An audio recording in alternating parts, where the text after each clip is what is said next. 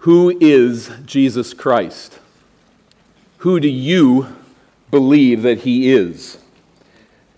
Question two What is the Christian life? What is it all about? How should I look at it? How does it function? What is it? I assure you before God that these are ultimate questions. Your eternal life hinges on what you know, on what you believe, on what you trust, and how you orient your life to the person and the work of Jesus of Nazareth. If you are wrong about who Jesus is, if you are confused about who Jesus is, you are in grave danger.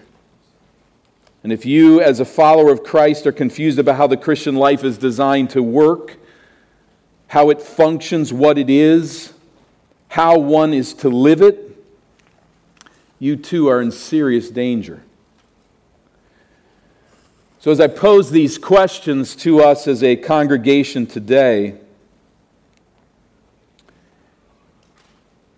it is more than probable that there are some here among us in this auditorium who are mistaken about who Jesus truly is.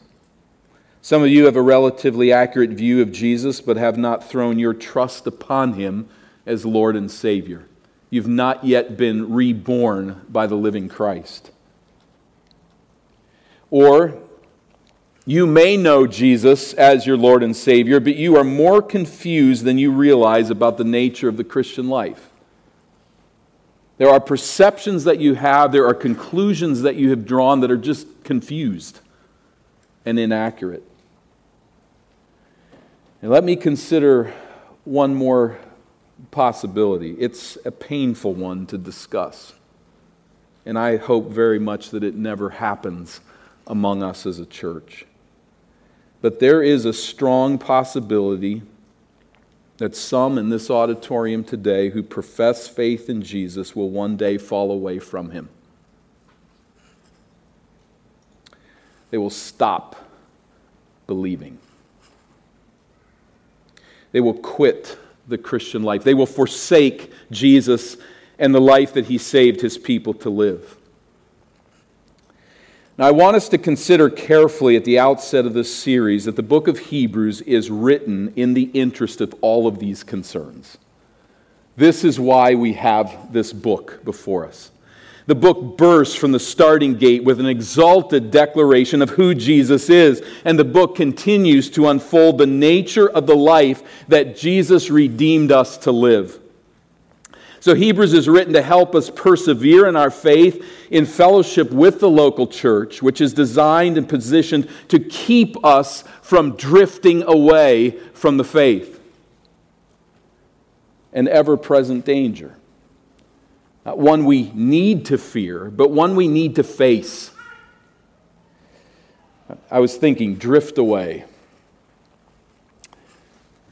It always brings one scene to my mind in a literal sense. Beth and I were privileged to spend several days of our honeymoon at her late uncle's lake home. And one afternoon, we took a pontoon out, and the wind blew a large beach ball, kind of water toy, out of the pontoon onto the lake. And there it began to just ride on the surface of the water and drift away from the pontoon. Beth jumped into the lake and started swimming after the ball to recover it. She's not a very strong swimmer, but that didn't concern her because she was going to catch the ball and float on the ball. Well, as she swam, the wind continued to push the ball along the surface of the water just out of her reach. And I'm in the pontoon and recognize she has gone further than she can get back. And she's never going to get that ball was I ever glad that the motor on the pontoon started. Because I put it in fast and got there as quickly as I could and nothing happened. But I think about it once in a while and it gives me panic to this day to just think, what if on your honeymoon?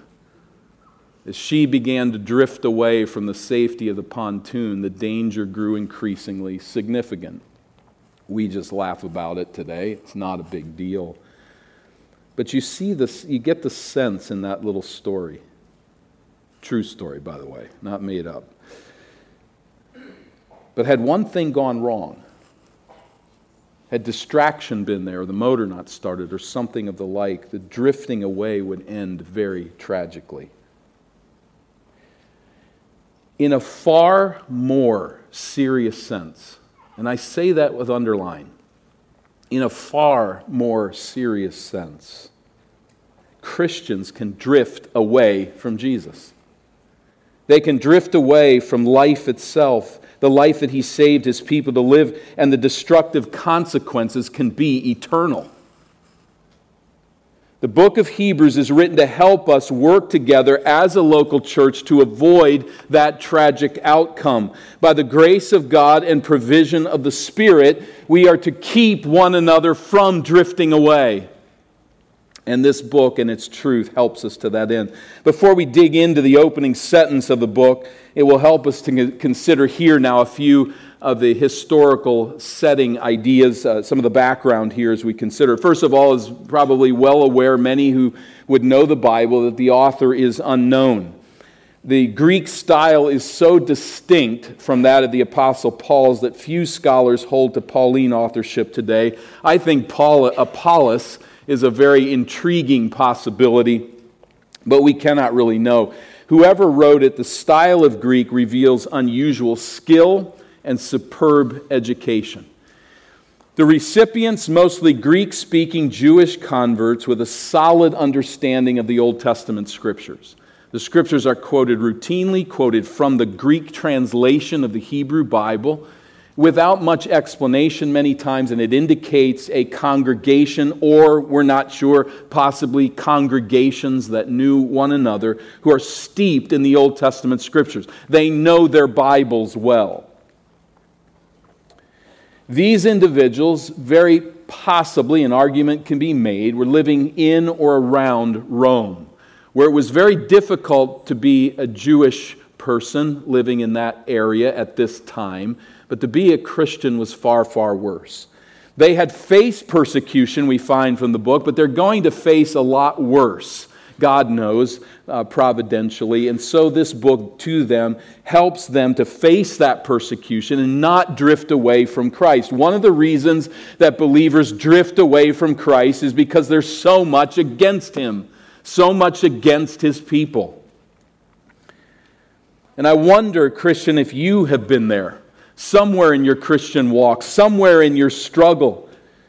You reach that difficult and unhappy place in your Christian walk where the zeal has faded and the doubts have settled in. Maybe they're doubts about who Jesus is. Many times they're just they're not doubts about the rightness of Christianity or the lordship of Jesus, but just a growing dullness of wondering about the difficulties, the risks, always being on the outside in this culture and time. And you ask the question in your mind maybe it's just easier not to live the Christian life. Maybe it's just easier to trust I've got a ticket to heaven, and I'll just leave it at that. And to begin to drift away. That's where they are.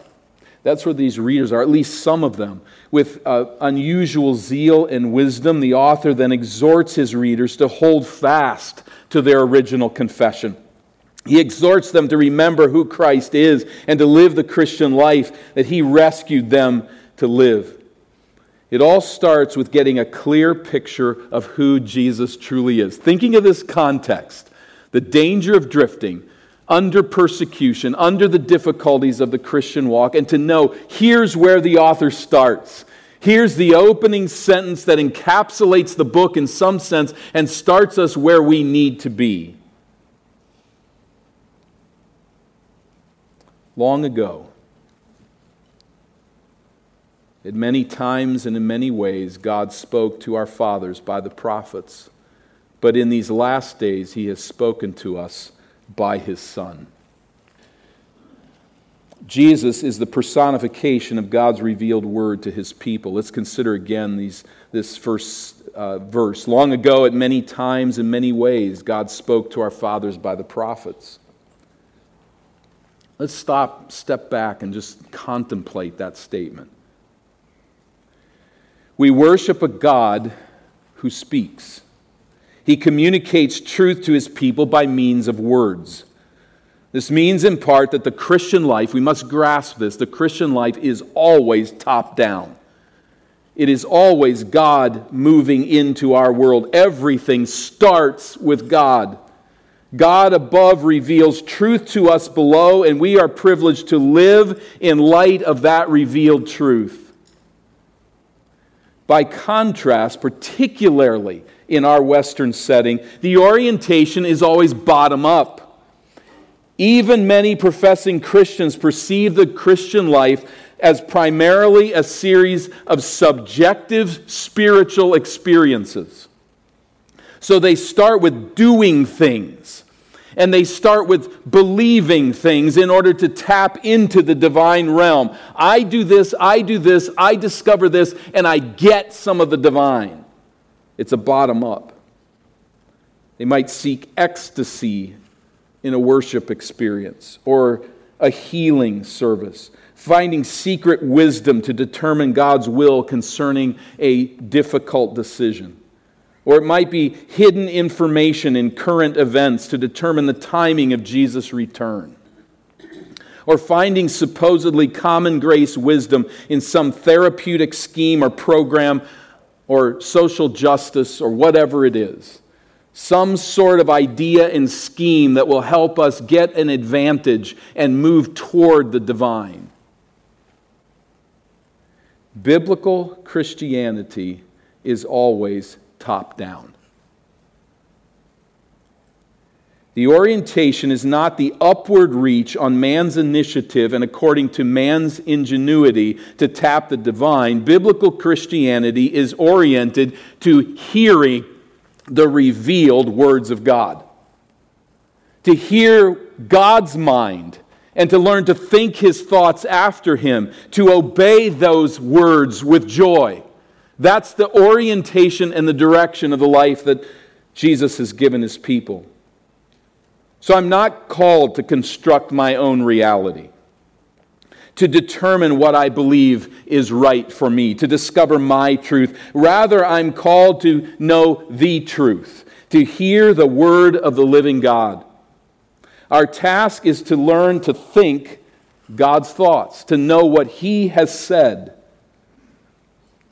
to live on His terms, and to serve His purposes for the honor of His name in this dying world.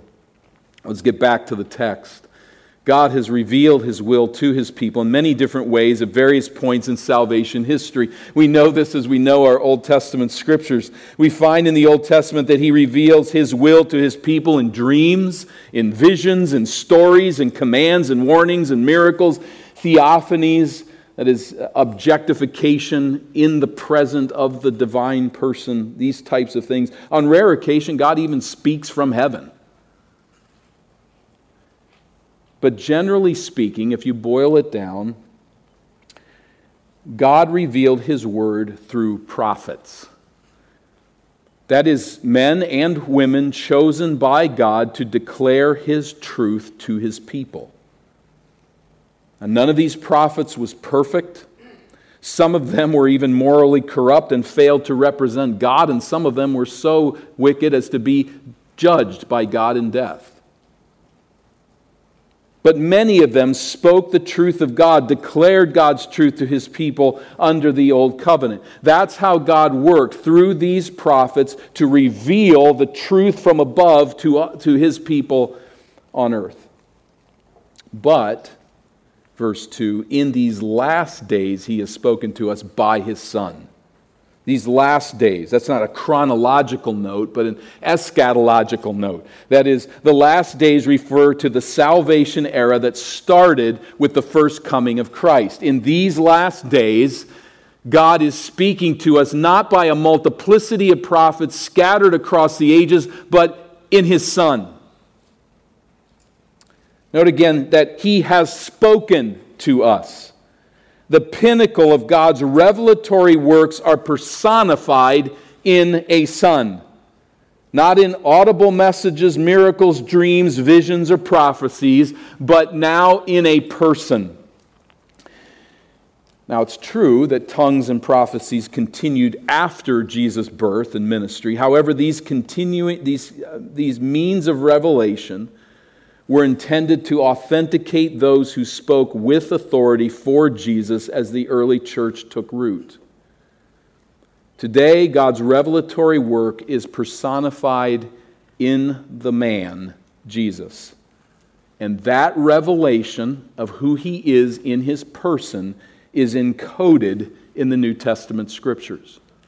We don't look to the New Testament scriptures as everything that Jesus said, what his apostles said, what those who knew him said, those who explained what he taught. Yet, in its total, all of the New Testament, these are the words of Christ. This is the teaching of Christ and the revelation.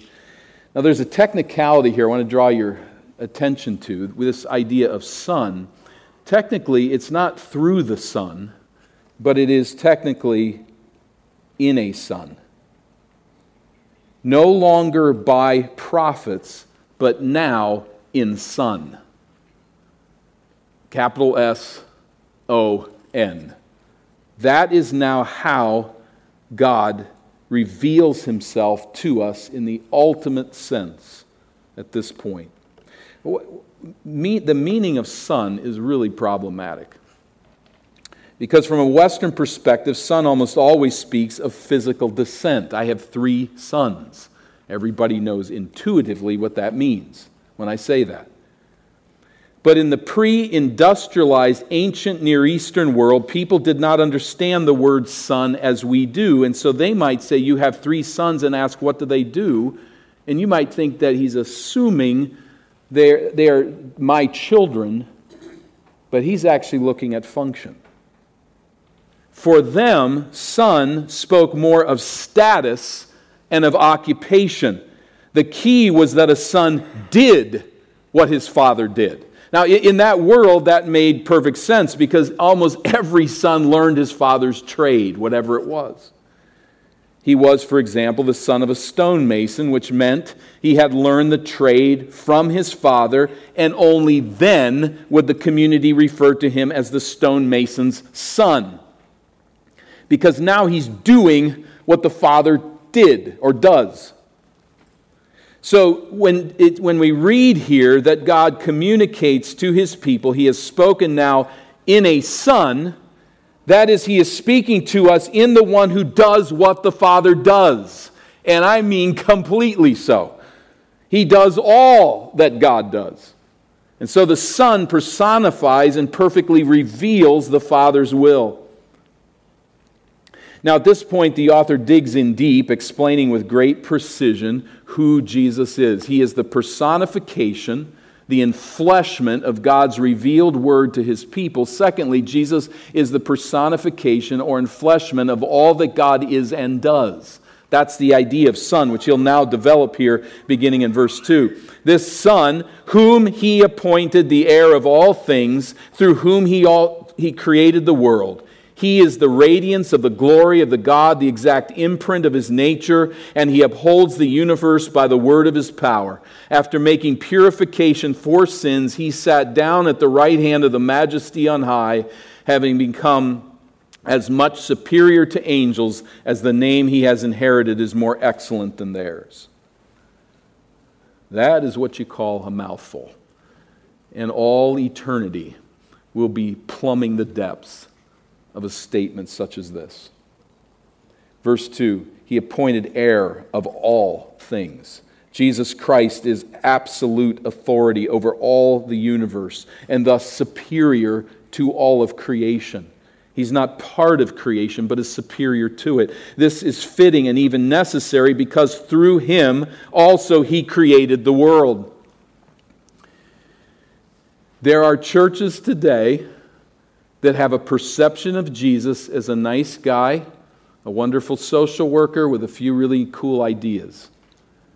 They've come into this church having never heard all their life in these churches that Jesus is creator. Why is that? Because there's a perception of Jesus that's not accurate.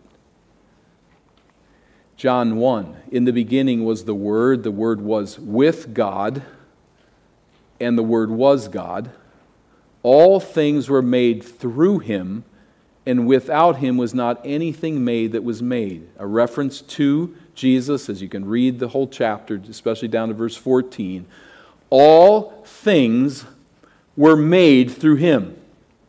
He is the creator of all. Colossians 1, speaking of the beloved Son there in verse 13, verse 16, for by him all things were created in heaven and on earth. At the end of verse 16, all things were created through him and for him. Through the beloved Son, everything was created that's been created.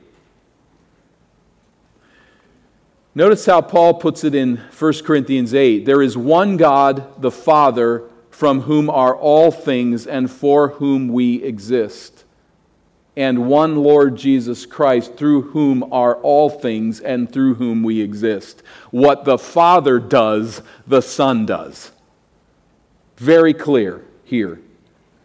The thinking of John 1, nothing was created that Christ did not create. Therefore, Christ was not created. He's only the creator. There is only one God, 1 Corinthians 8 6. And yet, the Lord Jesus Christ is the one through whom are all things. So we say it this way, and it, beautiful in the expression from the Nicene Creed this morning to just refresh our minds in this, but there is only one God. There are not three gods, there is one.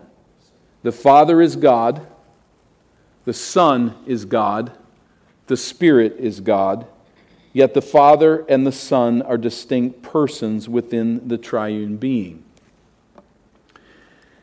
This isn't what we come up with. This isn't something we can ultimately fully grasp. But what we do here as we understand Trinitarian doctrine is we receive the truth from above. It's our task to work to understand it, to work it out, and to submit to it. Doesn't start with our wisdom. It starts with what God has revealed. There is only one God. And Jesus is not the Father, but is God. We believe it. We trust it. We hear his word. Through him, all things were created. Verse 3 He is the radiance of the glory of God and the exact imprint of his nature. The radiance of the glory of God. The glory of God refers to the brilliant light that objectifies his presence. Jesus is the brightness of the light. How do you divide the brightness from the light? It's impossible. It's the idea here is that he radiates all that God is and does. The early church fathers noted, and the Nicene Creed that we recited today notes that light and brilliance are inseparable. You cannot separate the light of the sun from its radiance or its brilliance. In a similar but more profound sense, it is impossible to separate the being of the Father from that of the Son. The Son radiates the glory of God as light radiates from the sun. And He is the exact imprint of His nature. Here, the emphasis falls on the distinction. The Father and the Son share the same nature, however. The Father is God, the Son is God, there is only one God. But Jesus is the exact personification of the invisible God, and so he shares the Father's nature. He's the radiance of the glory of God, the exact imprint of his nature. Was God created? No. Is he eternal? Yes. Jesus shares that same nature. If Jesus is a created being, he's not eternal. And if he's not eternal, then he does not share the Father's eternal nature. But Jesus personifies God's nature. Thus, Jesus is the uncreated creator. He is the, also the sustainer and governor of the created order. We see here also in verse 3. By the word of his power, he upholds the universe. There's only one reason that our universe does not descend into utter chaos in an instant. The Lord Jesus Christ spoke it into existence, and until he orders otherwise, the universe will stand by his decree. In a manner of speaking, this morning, just in a manner of speaking, but in a manner of speaking, this morning, Jesus met the dawn and said, Stay where you are. Stay where you are. Live another day. And there's a day when it will be destroyed, a day when he will melt it in destruction. But this morning, so to speak, at the dawn, he stood and said, Stay. Not only is Jesus the Lord of creation, he's also the Lord of the new creation. The author says, after making, verse 3, after making purification for sins, he sat down at the right hand of the majesty on high. Making purification for sin, of course, a reference to Jesus' sacrificial death in the place of sinners to pay the penalty of sin for all who place their trust in him as Savior, for all who are his people. Much more will be said about this theme in the rest of the book, but we see here why the eternal Son of the triune being, fully in nature God, took on flesh and became man. The only way Jesus could pay the cost of our sin, which is physical death, was to become physical, to take on a real body that could die. So, in addition to his deity, Jesus took on human flesh and died a physical death in the place of sinners. Remember, death isn't ceasing to exist, but the separation of the human spirit from the human body. Jesus took on flesh so that he could pay that penalty.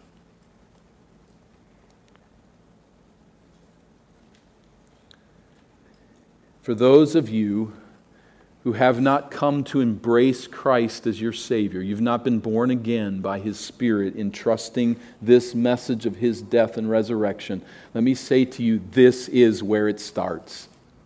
You're looking at it right here. You do not need to know everything about Jesus. You say, My head's swimming right now on some of these things.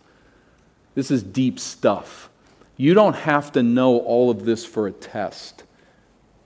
What you need to know is that God, very God, in the person of the Son, took on flesh to die in your place on the cross. That's what you must trust.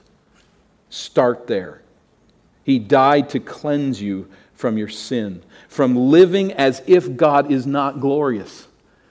And if the lights are coming on here just a bit to say He's a glorious God, you know you don't live that way.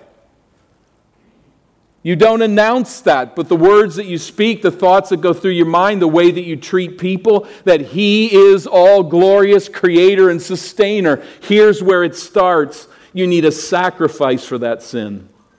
You need one to die in your place or to spend eternity separated from Christ. And so the call is simply to repent of sin and trust Him.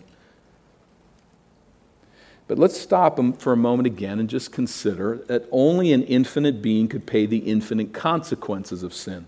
If Jesus was created, a finite being died for us, and his sacrifice would thus be temporal, not eternal. Let's also note that Jesus, who was by nature truly God, became also then by nature truly man in one person. Two distinct natures, one indivisible person.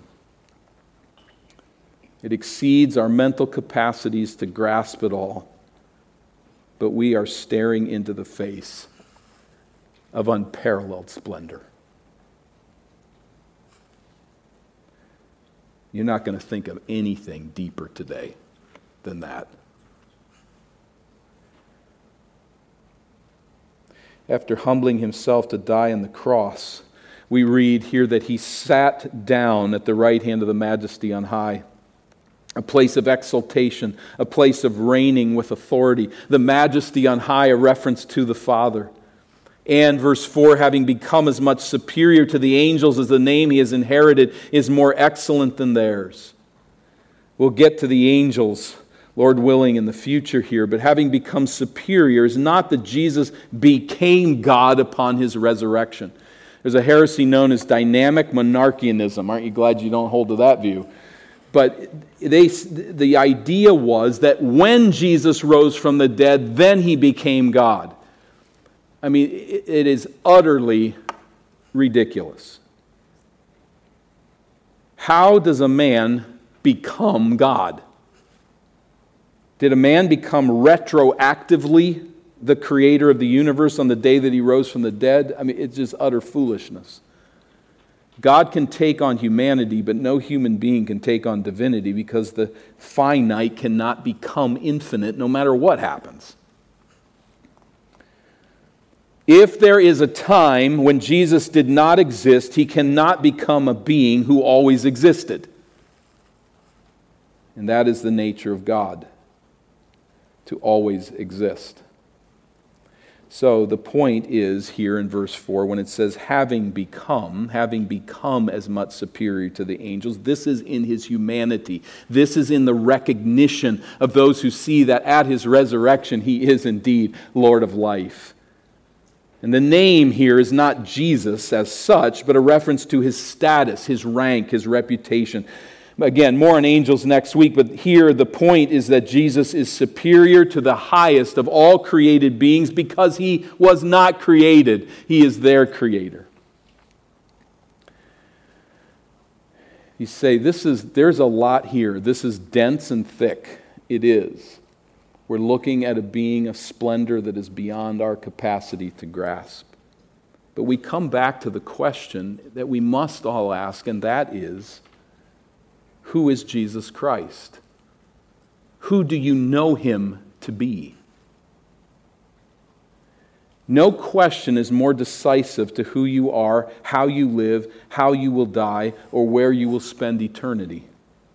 What we discover in this passage is that he is the personification of God's Word the sovereign Lord of all, the creator and sustainer of the universe, the radiance and exact imprint of God's very nature. He is all that God is and does, and all that God does as the second person of the triune being. He is our Redeemer who took on flesh, who died to bear the penalty of sin and rose from the dead. He is the name that is above all names. This is the Jesus we sing about. This is the Jesus we worship. This is the Jesus we know. But if you believe Jesus was just a man, he was a good teacher, a nice guy, may I submit that you do not know who Jesus is. And if you're struggling to believe that maybe the Christian life's not worth the hassle, you're weary, you're tired of being an outcast in this world, get a fresh look at who Jesus is in all his glory. Don't drift away from this Savior.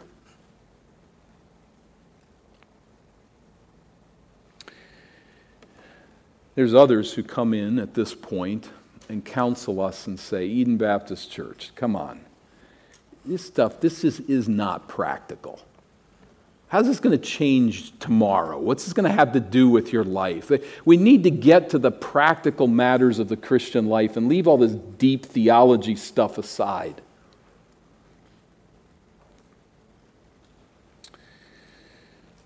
Well, I'm telling family stories here, so here's another one. Uh, Ethan and I had the privilege to, to minister in Mozambique some years ago, and we were in a spot where, like, you had to drive a very long ways to find electricity. It was the darkest spot on earth that we'd ever been. And as we stood there one night, no lights anywhere. we looked up into a clear night sky and seen stars like we'd never seen them before. They weren't like you see here, the individual pinpricks of light. It was like whitewash. It was so, so many stars. So beautiful. As we're looking at that and thinking of our Creator's majesty, can you imagine the conversation? You know, this is, this is great, but it's really not very practical. It's not going to do anything to help us, you know, finish out this trip, or it just doesn't do anything. It's just not practical. What it was was stunning wonder.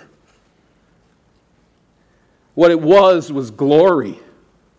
It spoke of the Creator in a way that changes everything that's practical in your life. And far more gloriously stands the Lord Jesus Christ before our church today and we look at this wonder, and we should, standing here on holy ground, be awestruck by what we see. Practical. This changes everything.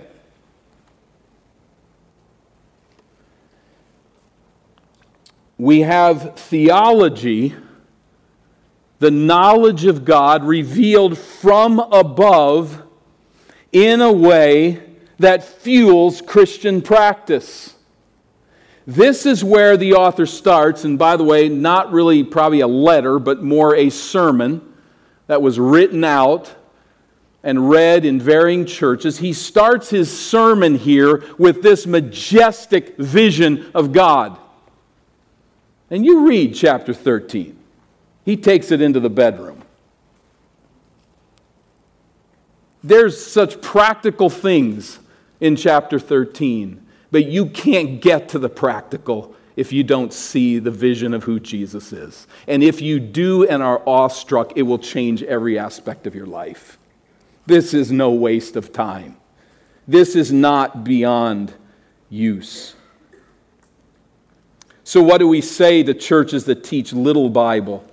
That scoff at doctrine, that remind us that people don't have the interest or the capacities to think so deeply about doctrine. They're worried about their daily lives. What do we say to them? We say this with respect.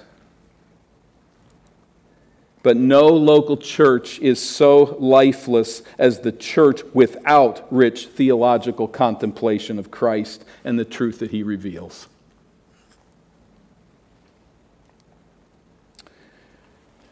Reading in the commentary by Guthrie, he quotes Dorothy Sayers. I do not know who she is, but I like what she said here. She says this The Christian faith is the most exciting drama that ever staggered the imagination of man. And the dogma is the drama. The two natures in one person. The Son doing what the Father does and sharing his nature as creator, sustainer, taking on flesh as redeemer. That's the dogma. And in the dogma is the drama is the splendor, is the beauty of what God is and does for his people. She addresses churches that think theology and deep dives into Scripture are unimportant in comparison with worship, by which people simply usually just mean singing songs I like. She says the only drawback to this demand for a generalized, undirected worship is the practical difficulty of arousing any sort of enthusiasm for the worship of nothing in particular. And so we say, as a church, fill the singing of God's people with depth. Teach theology through what we sing. Teach of Christ through what we sing not just throw up words that can mean different things to different people and have no roots. If you get Jesus wrong, you get salvation wrong. And if you get salvation wrong, you cannot live the Christian life with any satisfaction or victory over sin. Indeed, you will very conceivably drift away. But if you are coming to see the true Jesus in the pages of Scripture, take heart if you say, My head's spinning. I, I, don't, I don't grab it all. If I had got this on a test, I think I'd get some things wrong. Take heart. You're just looking into the sky. You're seeing the beauty of the stars. You're saying, I don't want to drift away from this. And as you're growing, Jesus, as you're coming to know Jesus, the true Jesus, in the pages of Scripture, the revelation of that truth is yielding this increasing wonder that transforms how you live. Jesus grows grander and more glorious with each passing year of your pilgrimage home. And by the grace of God, the Christian life then does not grow wearisome, but it grows through the trials and difficulties and the ostracism from this world and the ridicule. It grows strangely satisfying and fruitful. So let's join together, Church of Christ and pray for one another that this clear vision of a glorious Savior will be seen in our eyes. Let's pray for one another that this becomes our persistent experience in our life together as the church of the risen, reigning, and returning Savior. Let's pray. And Lord, to that end, we do pray I ask that you would do sanctifying work in the lives of this assembly through what we've considered here today. Human words and my incapacities, I know, are a hindrance in many ways. We cannot fully perceive all that is here in Christ, but we see the splendor. As we look into the night sky and see stars in a majesty that we can't, we don't know how far they are. We can't perceive it. We don't know how they work. We don't know how they come ultimately into being or out of being. We just look at glory and we praise your name. And so it is with Jesus. We know we cannot plumb the depths of his nature and his work, but we're in awe. And I pray that you would deepen this church's perception of the one true and living God personified in the incarnate, eternal Son, who of very, God's very nature took on flesh to die in our place. And as many of us gather tonight around the Lord's table and remember his death until he comes, I pray, Father, that there would be a depth that continues to take hold as we contemplate this sacrifice for sin. It's our sin. We are not glorious. And a theology from below looks utterly ridiculous right now. May it always look that way to us. And may we turn our minds to consider the truth that you've revealed in the Son draw us to yourself and draw to saving faith in Jesus. Those who do not realize, have not embraced the fact that He is the Savior and the joy of their souls. Bring us to Jesus today, we pray, through Christ